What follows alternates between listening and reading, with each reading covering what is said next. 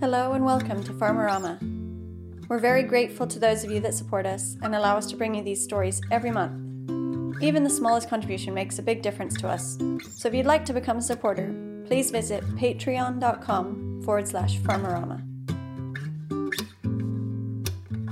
This month, we hear from three practitioners about what it takes to transform minds and hearts. We hear about how collaborations between multiple farmers and indigenous landholders have built a new vision for the food and farming system in one county in California. A farmer in the UK tells us about her journey moving towards a regenerative farming system. And we hear what it takes to train people so they can support others on their regenerative journey.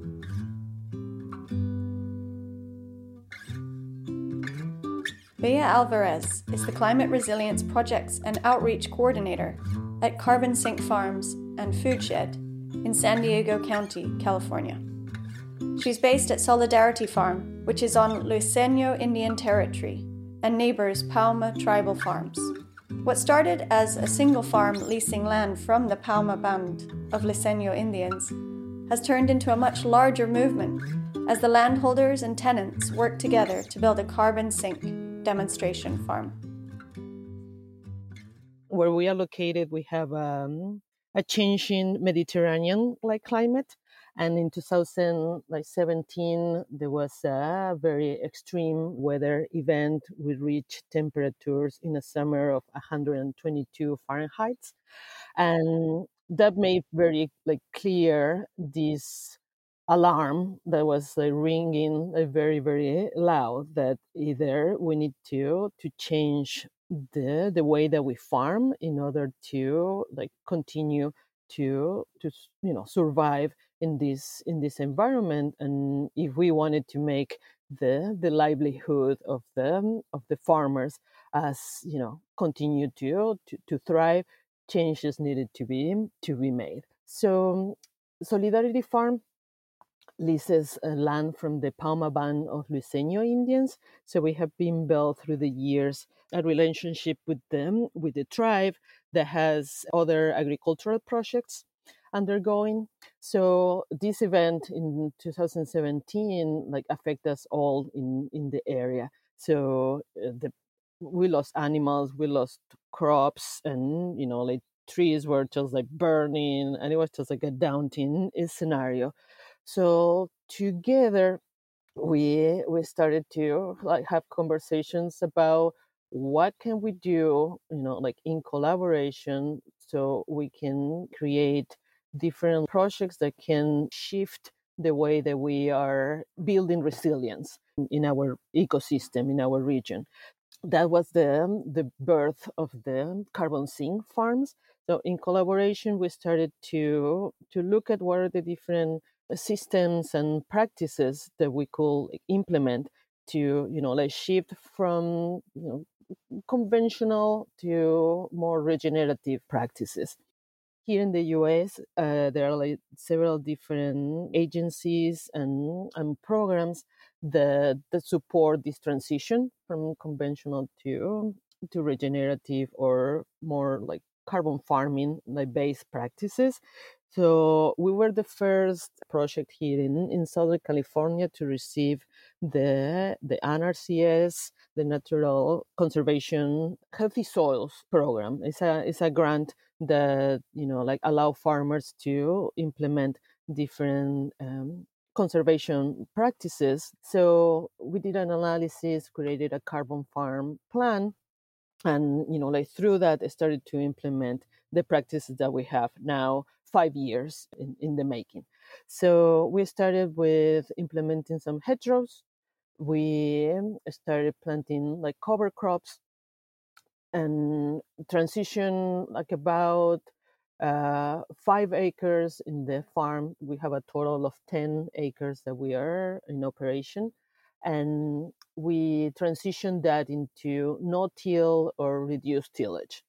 So that was the the foundation for for these these practices. The farm does not use any kind of like pesticides or or chemical fertilizers and you know we have seen how the the practice of no-till they generate many co-benefits and you know like one of them is just the the carbon sequestration and that's one of the of the topics that has been in, in the priority of different agendas in the region in terms of like policies and climate action plans and in the county uh, right now there is a, a, project in in progress with the the different you know approval through the, the the governance in the in the county that is called the regional decarbonization framework.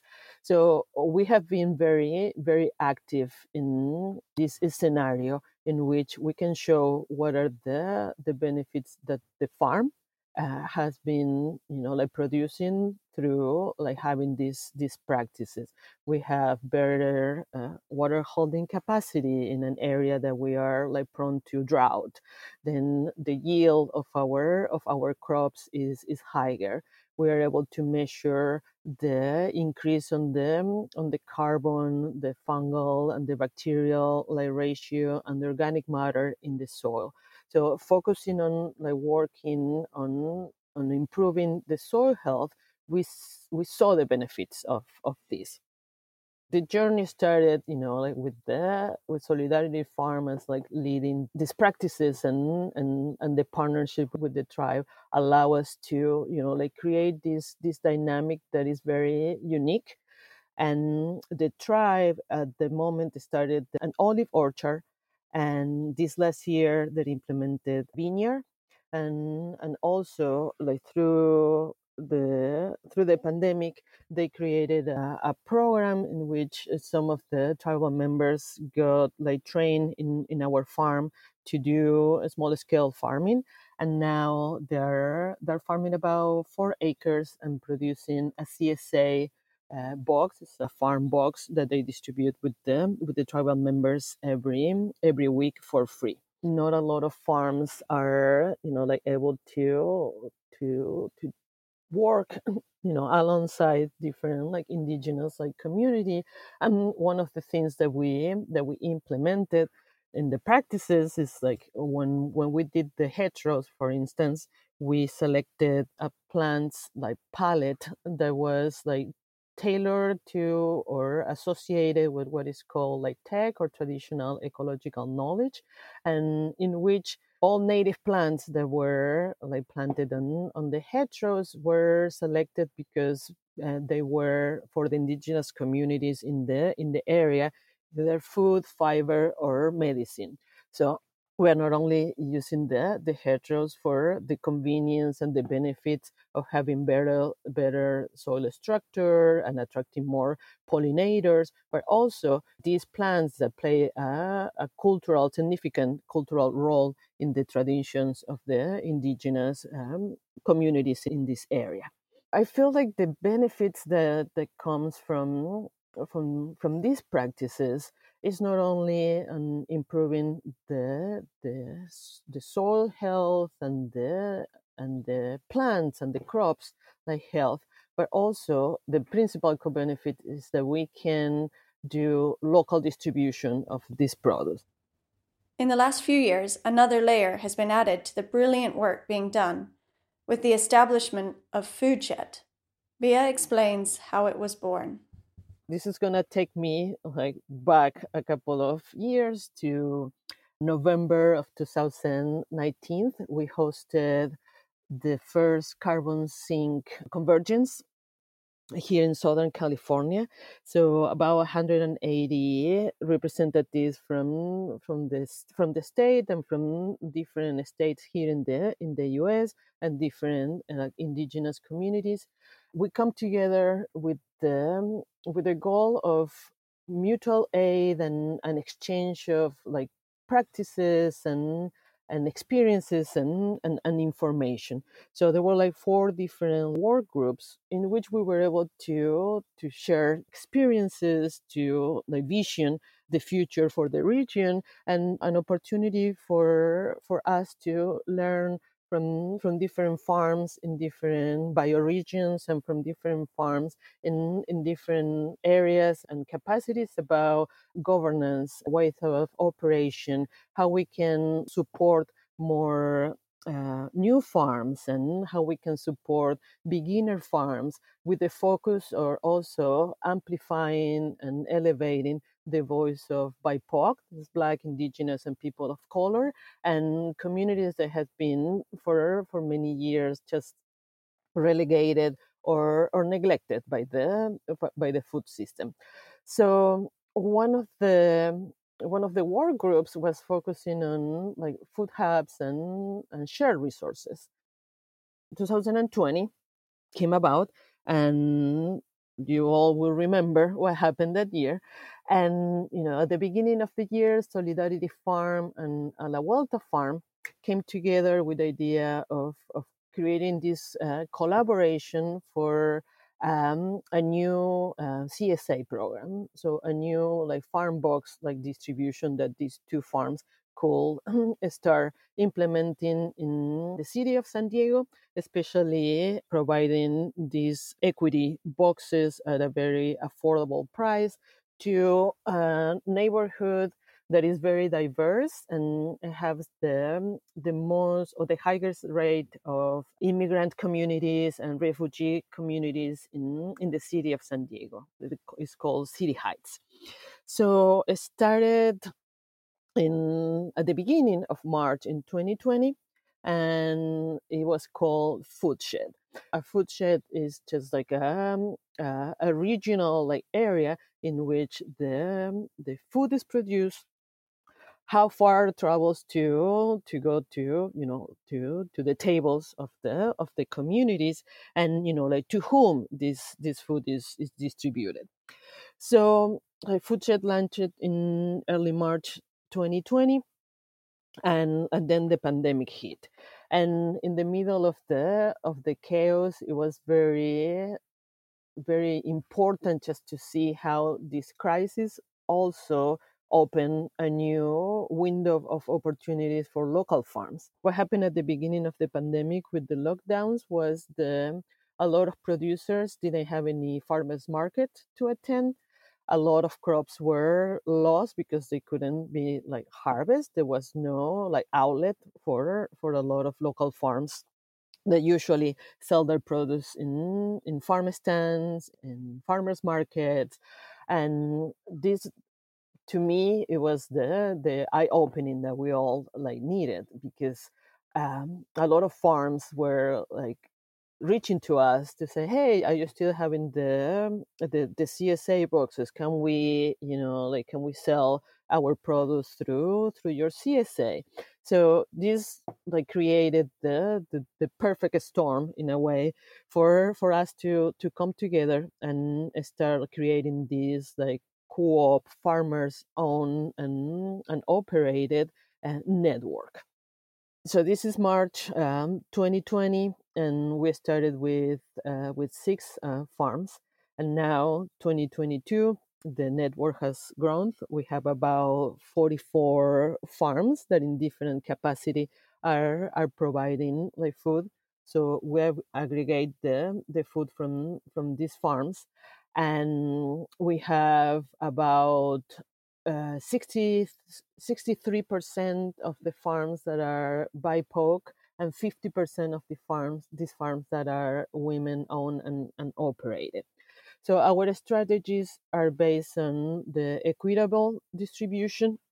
So we, we like to sustain these communities by meeting people where they are and, and work tirelessly to build and sustain like healthy families. So we with support of, of different like programs from from the state. We have one that is um, CalFresh or like EBT that give um, people with low income access to to grocery. And now the the program has opened up for a grant match to people of the community to be able to to access these um, fresh produce from local farms.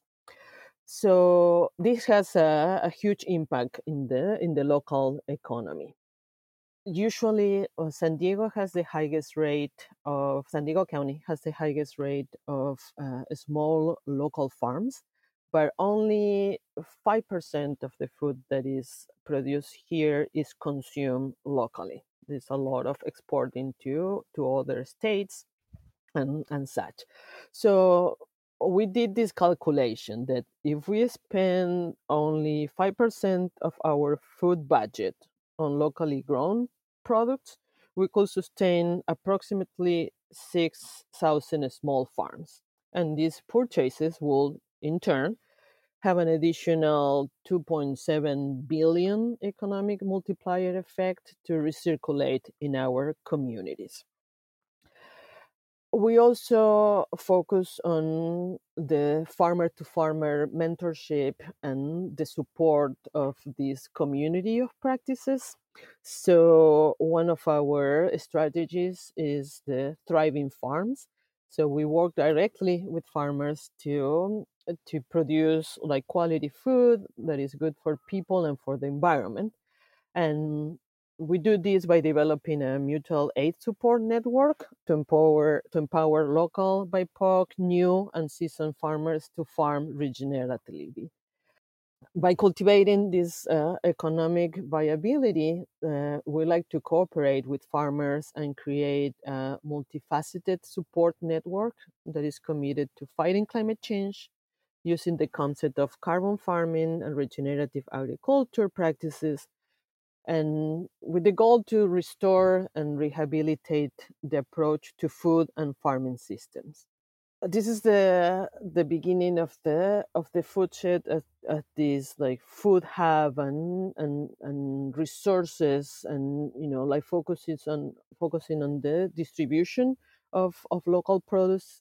So there you know you have the the benefits that we can like guarantee the the purchase of the of the produce to the farmers and do the distribution in the communities that will traditionally wouldn't have access to this kind of, of, of fresh produce or organic food that you know usually or traditionally you go to the to the market and this is you know like na- neighborhoods or or communities that you know are in in a food desert or they don't have um, nearby uh, markets or or either like farmers markets that will allow them to to have access to fresh produce so changing the changing the dynamic you know allow us to like work directly with the with the consumers and work directed directly with the with the farmers.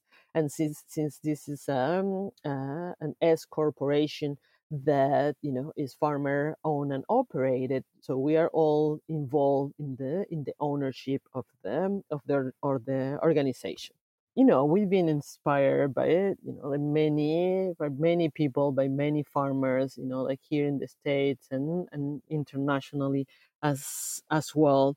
And the message is just keep planting seeds and keep farming and now we have the the challenges that we have in, in in our times you know not only with with climate change but you know like also with the, the economic like crisis and you know the, the economic like shifting in, in different like systems and and seeing like systems falling apart and you know like this is an opportunity to come together and and create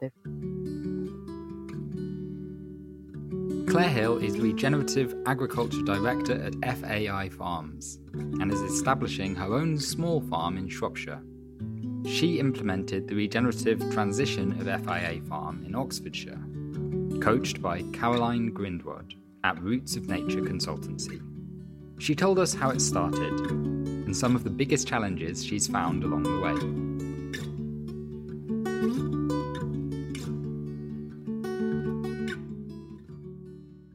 I think we all we all want to we want to know the things that we need to do differently. Like, just tell me, give me the list of things we want to do when we're thinking about transitioning to anything. Um, but particularly, everyone's talking about regenerative at the moment. So, what do we? Um, yeah, what do you want me to do differently? And that was definitely the first question I used to ask Caroline.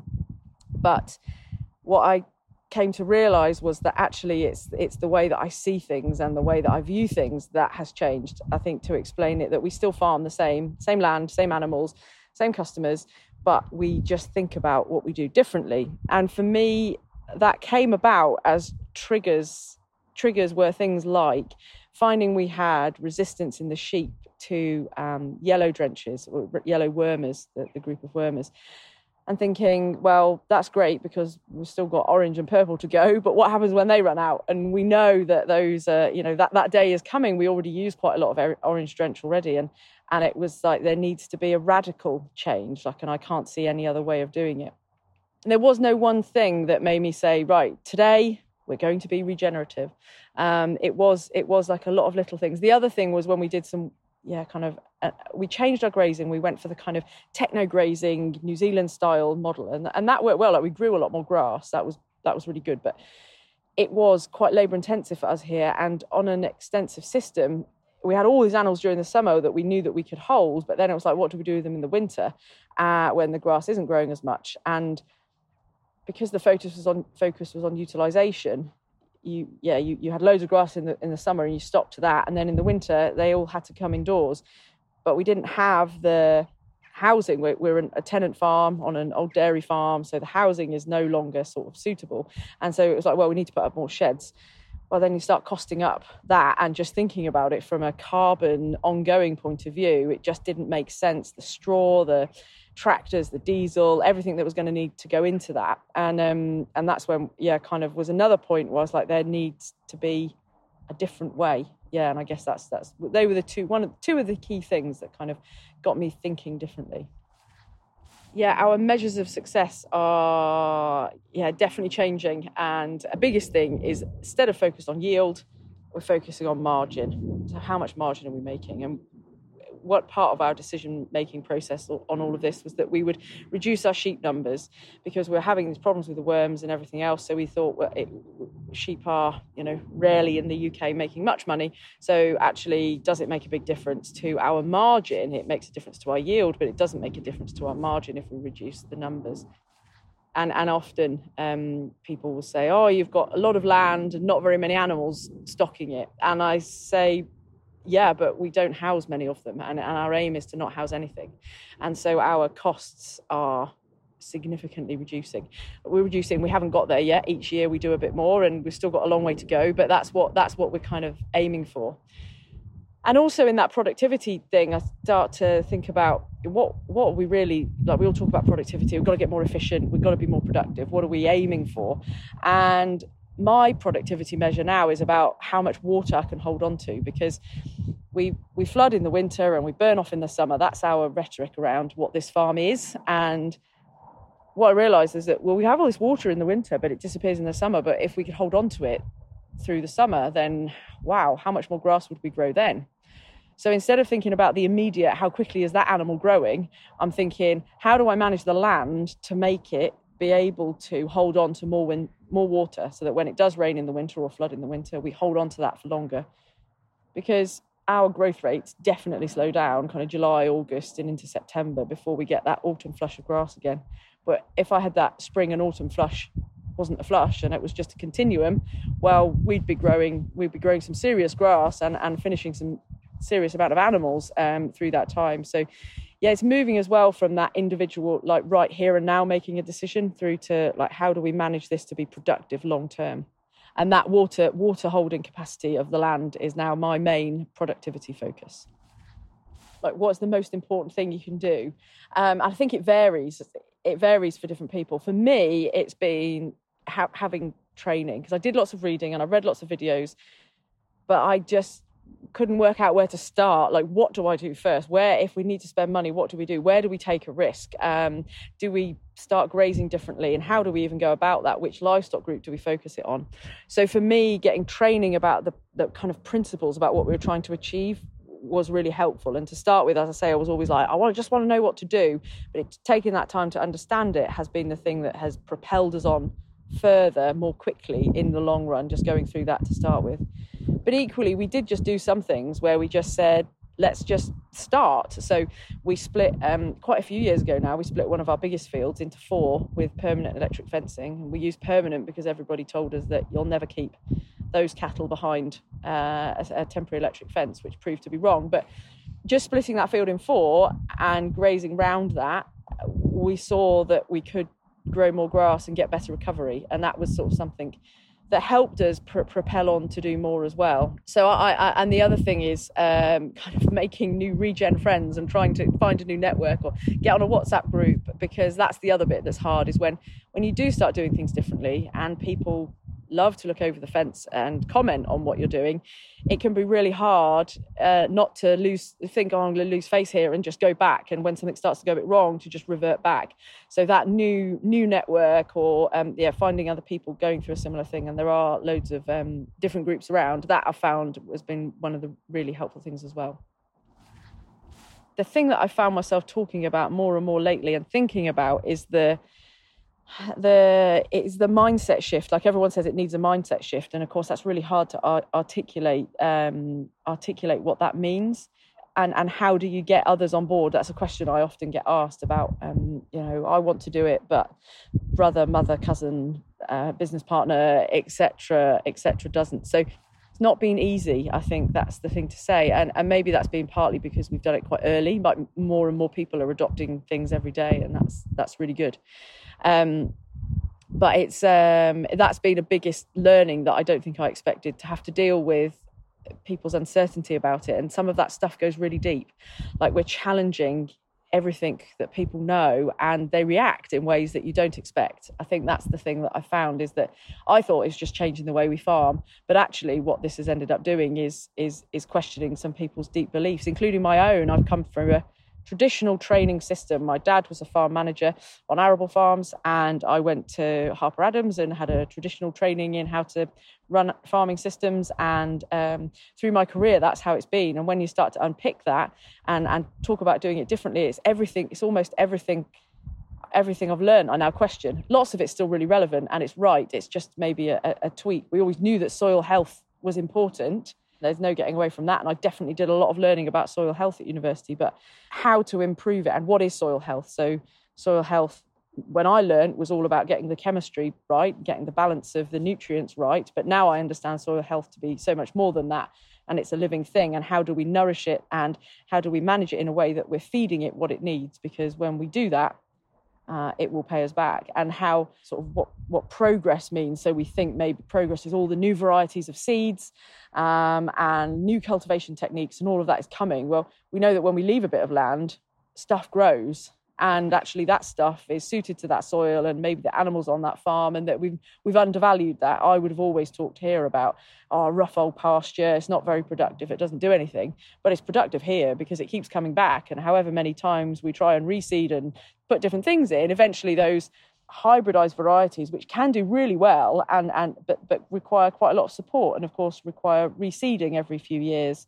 And so just tried thinking about input costs in a different way as well like just flipping everything that i thought i knew on my head. And, and once you start on this journey sometimes it can be quite revealing like that. You start questioning a lot of things. So that would just be another observation of mine i think.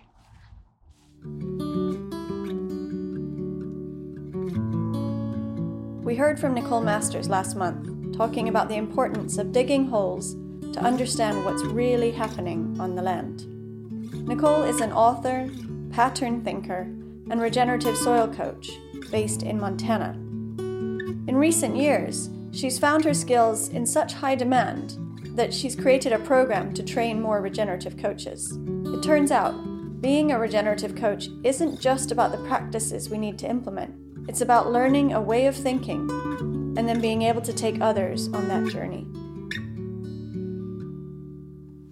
2021, we released the Create program, which is a coaching school for agroecological coaches. And the reason that we did that is I'd been looking to hire people and I just couldn't find people that had the level of skills and experience and the thinking that's required to be a really, really good coach. It's been years and years and years in development, but I just went, right, we're going to do this and see what the interest is.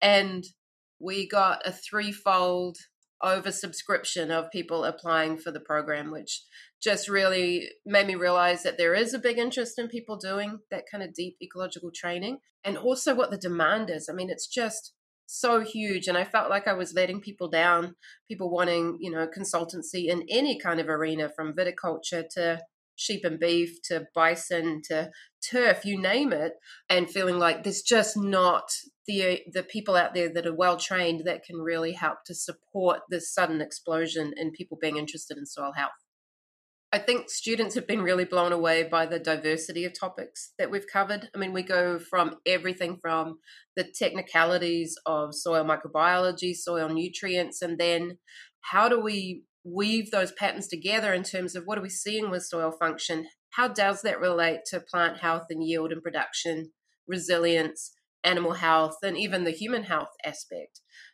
it's that pattern sensing that we're missing is often you find people are incredibly skilled in a very narrow focus of knowledge and that's not what the world needs right now we need people that can see in wholes that can see in that whole picture in terms of how do these things all interrelate and then the biggest part of that is then how does that interrelate with the person on the ground with your with the farmer or the rancher?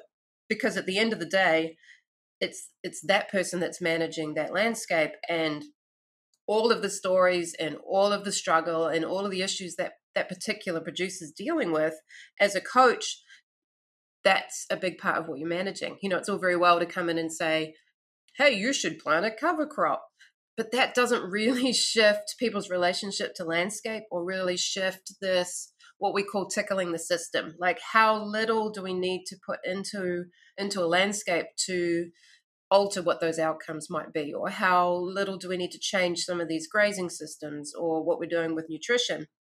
And all of that is a mindset. You know, how do we look at weeds and pests and diseases? Do we feel like it's something that we need to control and kill, or is it something that's there as an indicator? So I think the students themselves have been really blown away by the amount of focus that we have on the mindset part. You know, how do we shift our own mindsets and how we see the world or how we see challenges or how we see conflict and then how do we support a producer in being able to do that because that's where the real success lies it's not in looking for an external expert it's not to look for an external product it's to look internally and develop the critical thinking so that we can solve problems for ourselves or within our communities and that's the that's the paradigm shift that is regenerative agriculture is how do we become our own experts, not look for the guru? When you look at the acronym of what CREATE stands for, it stands for Consciously Regenerating Ecosystems in Agriculture Through Transformative Experiences. Right, it's a big mouthful, so we, you know, it's on the brochure. But so when I talk with the students signing up, I promise them you will not be the same person that completes the program as you are today. There's so much that is out for us all to transform. You know, we are layers of these onions that we keep peeling back another layer, and there's another layer under there. So, for instance, one topic we spend some time on is our conversation, is what we call the ecology of money. We all have our own internal conversations and belief systems about money, and that might be how you were brought up, your ancestral stories around money, um, media pressure, social pressures, all of this becomes the story. And then that can either be a hindrance or a help. And what I find when I work with a lot of producers is they have some really squirrely kind of conversations around money. And that might be money is struggle, or money is greed, or money is bad in some way, or I'll never have it, all these kind of stories. So, what we do in the classes, we actually peel back what are those stories? Where did they come from? Do they serve you? and what would it look like if you didn't have that story what would become possible and so that's what we're doing with the students is transforming what are those conversations and then what would be possible and so i think for many of us it's financial freedom of not feeling like yeah it's shame or struggle or greed or any of those stories. So it's been a lot of fun. I really really enjoyed that topic. One thing that i'm really enjoying with the create program is just the diversity of people on you know they range from you know 26 years of age to 70 years of age. They range from people that are much more practical um, to people that have you know higher science or extension experience consulting already and what i found is for every single one of them it's a journey and of rounding out where are those areas that maybe we're not as strong in so that we can provide these really robust but generalist approach to to coaching so just inspired. It's really challenging. Like it's super challenging to teach to such a diverse group with such diverse experience. But what I find is every session I'm learning from as well. So it just it's an expansive process. And out of this we will be creating a fellowship of agroecological coaches or consultants that will continue this hive mind of learning and experience and, and sharing as we go forward. So I'm really looking forward to the next chapter. If you're interested in the CREATE program, then they are currently taking applications for the 2022 cohort. So check out Integrity Soil's website to find out more.